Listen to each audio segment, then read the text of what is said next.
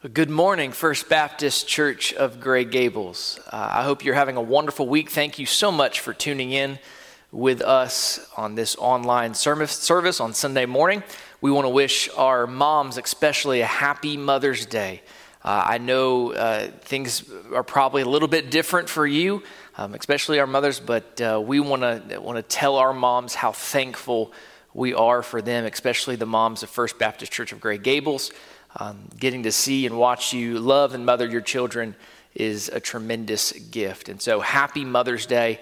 I hope you have a wonderful day, and I hope um, you got something special that the husbands didn't blow it and got you a pretty good gift as well, especially um, you young husbands. Uh, I wanted to remind you uh, that we are continuing to the service. In fact, if you're watching this online, it means you opted not to come to our Sunday morning service, even though we're open today. And listen, I, I really just wanted you to hear from me that that is completely okay. Uh, your safety um, is tremendously important to us, and we don't want to want you to feel um, like you're lacking any sort of faith. Uh, these are just like we've been saying since the beginning, unprecedented times, and uh, we're really trying to ask the Lord for wisdom um, in, in what to do and how to reopen. And so, hear my heart that we uh, miss you, and we're so glad you're tuning in with us on Sunday morning, listening to this as well. You are worshiping uh, with us in spirit, we know. I wanted to make a couple announcements. I thought about initially doing a, a, Mother's Day service, but I always lose track if I did one last year, and I like to do one Mother's Day service or one Sunday, and then for Father's Day, uh, walk through whatever we've been walking through, and then vice versa.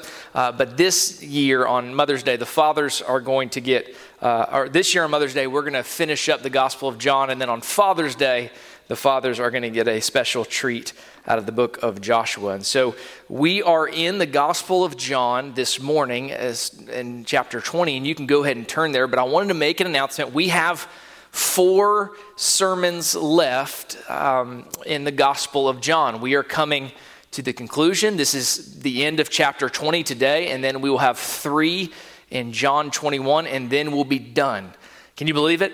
Two and a half years of line by line exposition, of course, with several breaks, but we've made it almost through the Gospel of John, which means there's a new book uh, coming. And so, June 7th, we are going to begin um, a line by line, verse by verse exposition of the book of First Thessalonians. Uh, I love this book, it's a relatively small book, much smaller than the Gospel of John. Shouldn't take us two and a half years, but you know your pastor, uh, so you can decide on that. Uh, but it's a wonderful book that has a lot of opportunity for us to teach on different topics and things that the Apostle Paul covers with the church at Thessalonica. So I want to encourage you now, even to be get incorporate reading that book, and I can't wait to start that series with you on June 7th. Now, many of you know uh, that I preach out of the New American Standard Version, and there, um, the last update for that was in 1995, and it's a tremendous update. It's got a lot of uh, really great things. Uh, to me, it's the closest to the original Hebrew and Greek manuscript. And I was saddened to learn that this year in 2020, uh, they've released a new update. And as I've read through the update and a couple of question passages, I, I'm not sure that I really enjoy it that much. And so, as much as I want to stick through uh, to the 1995 edition, which is still fantastic, and if you have that edition of the Bible, you should keep it. As much as I want to stick with that, uh, we've decided that with a new series coming on June 7th, we would make a translation change to the New King James Version. If you know anything about Bible translations, uh, we, we have four that we approve and we uh, think through on a continual basis the, the King James, New King James, English Standard, and New American Standard versions. Those are the ones we think are the closest to the original Greek and Hebrew. Uh, and the New King James to us is one that they just don't ever seem to update. And it's a really great translation. So I want to give you some time uh, to be able to go ahead and order your Bible if you'd like. I think I might have a couple. If you reach out to me, I might be able to give you a special prize there. Uh, but New King James Version is what we're going to be reading through and preaching through starting June 7th. Uh, here, and that's going to be on Sunday mornings, Sunday nights, and Wednesday nights as well. So I want to make sure you knew that. Okay, enough announcements. Let's get to the Gospel of John, chapter 20, verses 30 and 31. John 20, 30 through 31, just two verses uh, this morning from the Gospel of John. Let's read these verses together. The Bible says, Therefore, many other signs Jesus also performed in the presence of the disciples, which are not written in this book. But these have been written so that you may believe that Jesus is the Christ, the Son of God, and that believing you may have life in his name. Uh, let's go to the Lord and pray together. Father, we thank you for your word. Lord, we know that the grass withers and the flower fades, but the word of our Lord endures forever. So, Father, we just ask for your help now. Lord, we thank you for giving us these verses that so clearly show us uh, why John wrote this particular book. And Father, the key is, is faith. Uh, and so, Lord, we know that through your word, you produce faith in the life of, of people. And we ask that those hearing this word this morning, um, that you would produce faith in them. That if they already have faith, you would produce a stronger faith. And if they don't have faith, you would turn their hearts to know you and trust you as Lord. We ask you to do it now in Jesus' name. Amen. All right. Well, if you remember two weeks ago at the conclusion of the story of doubting Thomas, we had that climactic conclusion. Remember? We had that astounding confession, from the Apostle Thomas. And John is now going to transition and provide for us a summary statement concerning his purpose of writing his gospel account. And, and when we just think back of the context and we consider the previous passage two weeks ago, remember we were encouraged by Jesus' gracious and compassionate response in the way he ministered to doubting Thomas. And though we didn't mention it two weeks ago, I, I don't want us to miss um, the, the, fact that there was also an admonition given to Thomas. And, and by way of that admonition, uh, Jesus instructs his people today in a similar fashion. Look at what he says after Thomas made his strong confession. Jesus said to Thomas in verse 29, Because you have seen me, have you believed? Blessed are they who did not see and yet believed. Uh, in other words, even though Jesus was gracious to Thomas in providing him with the proof that he required, Jesus is not commending Thomas's behavior. Rather, Jesus is basically telling us don't be like Thomas. Uh, not to make our faith conditional on particular physical evidences. Uh, he is telling us that it is good to believe in him and believe in his resurrection without having seen him with our own high, eyes or touched him with our own hands. That's what Jesus is commending here. But, but here's the question, and here's why we need to know this for the context. Because here's the question if, if we haven't been given the ability to see the resurrected Christ with our own eyes and have been able to touch the resurrected Christ with our own hands, then on what basis should we believe? Uh, if, if the evidence isn't available to us like it was available to Thomas and it was available to the 12, then what basis do we have to believe? How will we ever believe? Well, we're told to believe on the basis of the testimony of God's holy scriptures. And if I could give you a main idea for these two verses, that would be the main idea. The basis for our belief is God's holy scriptures. It's the very subject John takes up in these final two verses of, of John chapter 20. He provides us with a summary statement of everything that he has written up to this point. And in this summary, he tells us two things. He tells us uh, about the manner in which he has written this gospel account and the overall purpose for having written it. And so those are our two points uh, John's manner, the manner of the Gospel of John, and the purpose of the Gospel of John. Let's go ahead and start with the manner of the Gospel of John. Two things here. One is uh, John tells us that he was very selective in choosing the signs that he included. He informs us that Jesus did many other signs in the presence of his disciples, which are not written in this book. And when he says his book, he's referring to his gospel. In fact, at the very end of his gospel, in the next chapter, in John chapter 21, verse 25, he takes this idea a step further uh, by saying this And there are also many other things which Jesus did, which, if they were written in detail, I suppose that even the world itself would not be able to contain the books that would be written. So, John is telling us that there are many other signs that Jesus did that he could have included in this account. Again, in verse 30 of our text, he says, Therefore, many other signs Jesus also performed in the presence of the disciples, which are not written in this book. Notice he says, Many other signs not written in this book. What that implies uh, is that there are other signs that Jesus did, and some of them are written in other books that the Lord has included as part of His Holy Scriptures. We know that the Gospel of John was written much later than the other three, what are referred to as the Synoptic Gospels. And John knew that other books had been written, which included some of Jesus' signs. We have some of those books today in the Bible. Uh, John is letting us know that he didn't set out to produce an account that would be just like the other three gospels. No, he purposely chose the signs that he did in order to accomplish his purpose. Uh, he had a goal in mind, and he was very selective about what he included in his account. The other thing that's interesting about the way or the manner that John puts it here is that he seems to be informing us that there is no lack of information from which to choose as to what he would include in his account. In other words, there was so much evidence available to him that he had to be very selective. The disciples didn't have to go out there fishing for evidence. They didn't have to settle for less than trustworthy sources. They didn't have to go out and embellish reports or make them up of a small number of people to make them seem more persuasive. There was plenty of evidence. Uh, they had so much evidence, in fact, that they had to make hard decisions about what to include. Uh, Jesus, uh, the, uh, the, disciples themselves, saw all of these signs firsthand, and because they were the ones who Jesus would set apart to proclaim this message, he provided them with ample evidence so they could preach this gospel truth with great conviction.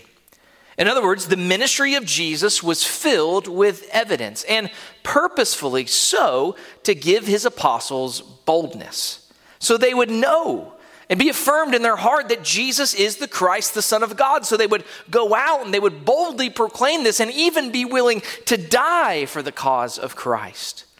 Now, some people might wonder why John and the other writers didn't provide for us with more testimonies and more signs in this book. After all, if you and I were writing this, let's be honest, as uninspired men and women, we'd probably include all sorts of other things we saw Jesus do. But the reason why they weren't included in these accounts were is because at the end of the day, this is what the Holy Spirit wanted to include. If people aren't satisfied with the amount of evidence that God has provided, then the truth really is they will never be satisfied no matter how much proof is provided. If this account were a mere human work, it would have included tons more information because when left to us, we feel the need to build the strongest case possible, to provide more evidence in order to gain credibility in the eyes of men. But because this is the composition of God and He's the one who gives the faith to believe His word, He doesn't have to concern Himself with whether or not He's provided enough proof for men to believe. Uh, do you understand that? That's a comforting truth we need to grab hold of. At the end of the day, God is the one who gives the faith to believe in his testimony. The amount of evidence given to us in his word, it's enough. Together with the Holy Spirit, his holy scriptures are sufficient to provide men all that they would need to believe the testimony he has given. Now, John not only touches the manner in which he put together his gospel account, but he has something to tell us about the purpose he had in writing this account. What was his purpose? Well, according to his own words, he had a two part purpose. Uh, the first part being that his readers would learn that Jesus is the Christ, the Son of God. The second part being a consequence of the first, that those who believe would believe to the end that they would have eternal life. You know, I thought about this recently. When, when you think about why people set out to write books, uh, it's interesting to, to consider what, what would be someone's motivation to write a book, right? Some, some people write books to, let's be honest, make a name for themselves, right? Some, some write because out of arrogance, they think that others need to have a book that's written by them. How many autobiographies are written not so much because there is a demand, but because the author has a desire to supply? The bargain bins at the bookstores are filled with books written by authors like this. Another motive some have for writing books is to satisfy the curious. Uh, because there is a demand or desire to know more about somebody or something. For instance, some people are curious to know what it must have been like to be a personal chef to one of our presidents. They want to know the inside scoop of what happens at the White House or to know what it's like to be a cleaning woman in Buckingham Palace. But then, of course, thirdly, some people write for entertainment purposes to amuse their audience. The reason I mentioned these three popular motives for writing is to point out to you that John hasn't written with any of these motives in mind. John didn't write his accounts in the same manner and purpose that so many others write. The main reason for this has to do with the fact that the book he wrote was under the inspiration of the Holy Spirit. This is not the writing of just some mere man. This is the inspired word of God. John didn't write this account in order to make a name for himself. In fact, he doesn't even mention his own name in this book. It's actually quite peculiar that way. He doesn't set out to promote himself. In one of his sermons, Charles Spurgeon highlighted the fact that John being so reserved in the way he, in which he wrote his gospel account. He, he was speaking of John, and Spurgeon says, he omits as if of set purpose those places of the history in which he would have shown. He and James and Peter were frequently selected by the Master to be with him when others were excluded. But of these occasions, John says nothing. And that's, that's amazing. Uh, Spurgeon goes on to very list various special events that, according to synoptic gospels, Matthew, Mark, and Luke, that John was there. He was included in these. How Jesus allowed the three to remain with him after he sent all the other disciples out at the healing of Jairus' daughter. Uh, uh John doesn't mention that in his account. He was, he was also there at the transfiguration. He was one of the three people that saw Jesus' transfiguration, and he doesn't mention that in this account. Spurgeon goes on to say this He says, What uninspired man could have left out such a vision from his page? Even more striking is the fact that the master, when he took with him the eleven to the garden, left the major part of them at the gate, but he led the three further into the garden and bade them wait at about a stone's cast distance, where some of them heard his prayers and observed his bloody sweat. John, who was one of them, says nothing about it. Had he forgotten it? That was impossible. Did he doubt it? Certainly not. But the omission shows you that these incidents were not written with the view of honoring John, but that the reader may be led to believe that Jesus is the Christ, the Son of God. He leaves out that which would have brought John into the front in order that he may fill up the whole foreground of his canvas with the portrait of his Lord. Everything is subordinated to the one grand end that you should believe that Jesus is the Christ. See, the Gospel of John, church, is not about John, it's about Jesus. Yes, it's John's account, but it is his account about Jesus. And his whole purpose in writing this account, it's not to promote himself, but it's to promote Jesus. Like John the Baptist, the apostle John would say of Jesus, he must increase and I must decrease. Brothers and sisters, uh, this must be our sentiment as well, especially in our witnessing, in our proclamation of the gospel. There is no place uh, for promoting ourselves. There's no place for arrogance or showing off as if having faith is somehow a badge of our own intellect. Listen to what uh, the apostle Paul tells us plainly in 2 Timothy chapter 2 verses 24 and 25. He says, "The Lord's bondservant must not be quarrelsome, but be kind to all, able to teach, patient when wronged, with gentleness correcting those who are in opposition, if perhaps God may grant them repentance leading to the knowledge of the truth." Friends, in our witnessing, in our proclamation of the gospel, and in our preaching, our goal should always be to promote Jesus not ourselves. Uh, people need to be impressed with Jesus, they don't need to be impressed with us. John didn't write to satisfy curiosity or to entertain his audience.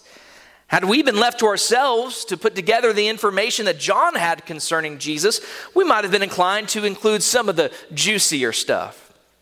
We might have said a whole lot more about the transfiguration or what we saw with our own eyes. We might have included a large testimony from Lazarus, what life must have been like on the other side. Tell us more, Lazarus. Inquiring minds want to know.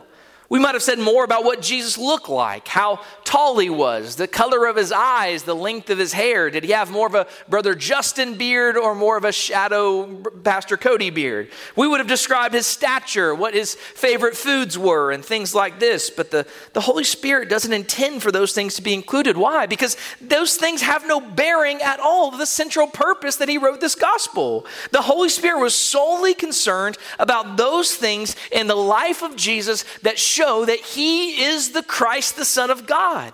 See, church, in, in, the last 20 chapters of his account, John has set out to provide us with evidence and testimony about Jesus. And he has done this so that we might place our faith in Jesus for salvation. He's deliberate in the manner by which he wrote his account so that it would serve this great purpose of the Holy Spirit. Since chapter one, John has been building a very strong case by presenting testimony after testimony to his readers. His purpose is that people might have faith. Now, listen, in our day and age, it's common to hear people say that they have faith. But really, the, the question is faith in what? I, well, I can't say. I, I just have faith, and that's good enough. I believe in something. Some even say they have faith in faith, which makes no sense whatsoever. Friends, in order for faith to have any value, it must have an object. In fact, the value of the object is what gives faith any value at all. Aside from having a valuable object, faith is meaningless it serves no purpose. And so John goes out of his way. In fact, he spends all 21 chapters of his gospel account providing us with compelling evidence which ought to lead us to the only and true and proper object of faith for salvation, the Lord Jesus Christ. He's the one who John is telling us to place our faith in. He's saying, Listen, I, am giving you reasons to believe this. He's the one you need to believe in. He's the Savior, He is God. John has provided us with ample testimony, and he confronts his readers. In fact, anybody who reads the gospel account of John is confronted with a person that is truly unique in every sense of the term. Now, before he closes this book, John wants to make sure that his readers understand what he has set out to accomplish in this account. He doesn't want people to miss the point as if they could have. I appreciate the way Dr. Boice paraphrases John's concluding statement here. Speaking of John in these two verses, he says, It's as though John is saying, Look, you've been reading and studying my gospel for some time now, and you've come to the end. Have you grasped my purpose? Can it be that you've missed it after all this time? In case you've missed it, let me spell it out. Jesus did many, many things, but I've not recorded all of them. I have recorded only a part. But I have recorded that part so that you might believe that Jesus is the Christ, the Son of God, and that by believing you may have life through his name. In light of all John has testified about Jesus, now he brings it down to this really simple question Do you believe what I've said? Do you believe what I've written about? Do you believe in this person with whom I presented you? Do you trust him? Now, some people will read this account and hear this sermon and they'll say, No. No, I don't believe, and I won't believe, because this is all make believe. Just one big fairy tale that Christians have believed in for centuries and continue to propagate because it makes them feel good. Some people really do picture faith and view it as some huge leap into the dark unknown.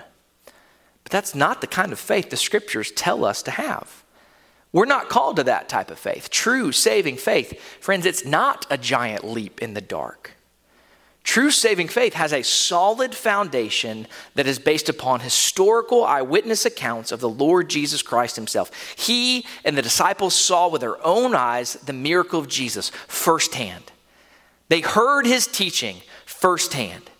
They saw Jesus crucified, buried, and resurrected three days later as he predicted. And not just this 11 disciples, but hundreds more saw Jesus alive after his death. Not only that, but these disciples were so certain of these things that they were willing to suffer death in sharing this truth with others. Now, yeah, sure, there, there are some psychotics out there that would gladly give their lives for silly and dumb causes. But to have so many people willing to give their lives for believing on the Lord Jesus Christ, this is an evidence that the Holy Spirit is the one who is at work. It's the Holy Spirit who's persuading the heart of men to believe these things. He's given them the strength to stand boldly in the face of their persecutors, to cling to Jesus. Friends, it's important for us to keep in mind that, that what John and the other writers of Scripture are proclaiming, it, it's, it's not merely just belief in a few historical facts. They're not urging us to believe in some historical details or doctrines. Rather, the writers of the Scriptures are urging us to believe in a person. They're urging us to place our faith in Jesus the Christ to believe that he is the Messiah, that he is the Savior of the world, to believe that he is indeed God's Son, which is to say that he is God. That's the purpose for all this evidence that John and the other writers have provided to prove that Jesus is the Christ, the Son of God. And so that we would place our faith in a person, Jesus, and that he would be the object of our faith, and that by believing in his name, we would have eternal life. So eternal life becomes ours not through some mystical experience or burning in our bosom, but it comes to us in the name of Jesus. Eternal life comes to us by placing our faith in the one, the person whose name is above all other names. By placing our faith in Jesus Christ alone, there is no other name under heaven given among men by which we must or may be saved. This, again, it's another important point for us to consider, especially when we're preaching, when we're witnessing and sharing the gospel with others. Our task in witnessing isn't just trying to get people to believe a few interesting facts or general truths of God so they can believe in the Bible generally. No. Now, now, now, no doubt that information has its place, but the main purpose in our witnessing is introducing people to the person and work of Jesus. Uh, that saying is true. Christianity, it isn't a religion, it's a relationship. Our task is to introduce people to Jesus. It's, it's not for us to make others believe in him. Our task is simply to introduce them to Jesus and share with them what we know. Friends, with, with all that said, with everything before us this morning and everything over the last two and a half years we've examined in this book, there must be a question we ask ourselves Do we have saving faith? Do we have life in the name of the only one who can give life? That's a question you can answer this morning. Have you been persuaded? Has God given you the grace to believe this message? Just know it is, it is our prayer that all of us would know it, believe it, and have this life. And you're here this morning and you don't believe it. My prayer is that, yes, uh, God would grant you faith, but let me present to you who Jesus is. See, the Bible is clear that God created all of this earth, all of it's His, and He created it good. He owns it, He's the ruler and king over all. But you, man, His creation, have chosen to reject God's good and loving design, and you yourself place yourself on a throne you do not deserve to be on.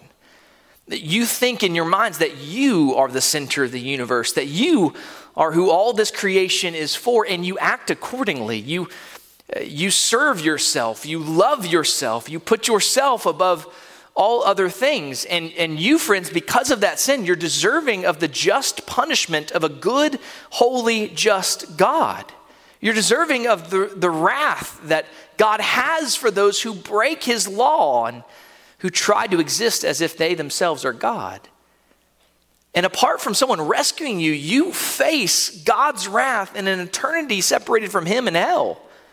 An eternity of punishment for which you so rightly deserve. But God is, is loving and merciful and gracious, and in His grace, He sent His Son, the Lord Jesus, being fully man and fully God, and coming and living perfectly the life you could never live. Jesus lived. He lived it willingly, perfectly in, in submitting Himself to the Father, though He was equal with God. And yet he willingly went to the cross and took God's just wrath that you deserve upon himself so that you might have his standing. Where Jesus earned eternal life through his perfect obedience and you earned eternal death through your disobedience, Jesus took your punishment and he gives you his right standing if you would but repent and trust him. If you would turn away from being king of your own life and submit that Jesus is king over all, and you would believe and trust in his finished work on the cross and his vindication through the resurrection, knowing it's complete, and you would live for him. Friends, you can have this eternal life. And if you don't know Christ, this is the gospel message that John is presenting you with.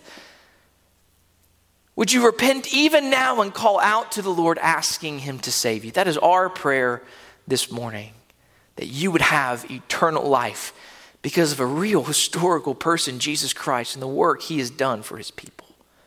Let's pray together. Father, we thank you for your word. Lord, we thank you for, for two and a half glorious years in the Gospel of John. And though we have a couple of sermons left, Father, we, we thank you for such a clear purpose that your Spirit gives us for this book. Father, the, the reason why we wanted to study this book is so that we would be presented and confronted with Jesus, the person of Jesus, so that we may believe and in believing experience eternal life even now. Lord, I, I know that through these two and a half years, you've granted that to me in a stronger faith. But Lord, I'm, I'm praying that if there's someone here listening to that, that they would trust Jesus with their lives, that they would repent, they would submit to his authority over all, and they would find rest and freedom and joy, knowing they're created with the purpose of bringing glory and honor to Christ. Would you grant them the faith to believe this morning? We pray in Jesus' name. Amen. Amen. Thank you, church. Have a wonderful week. Hopefully, we'll get to see you soon. Happy Mother's Day. God bless.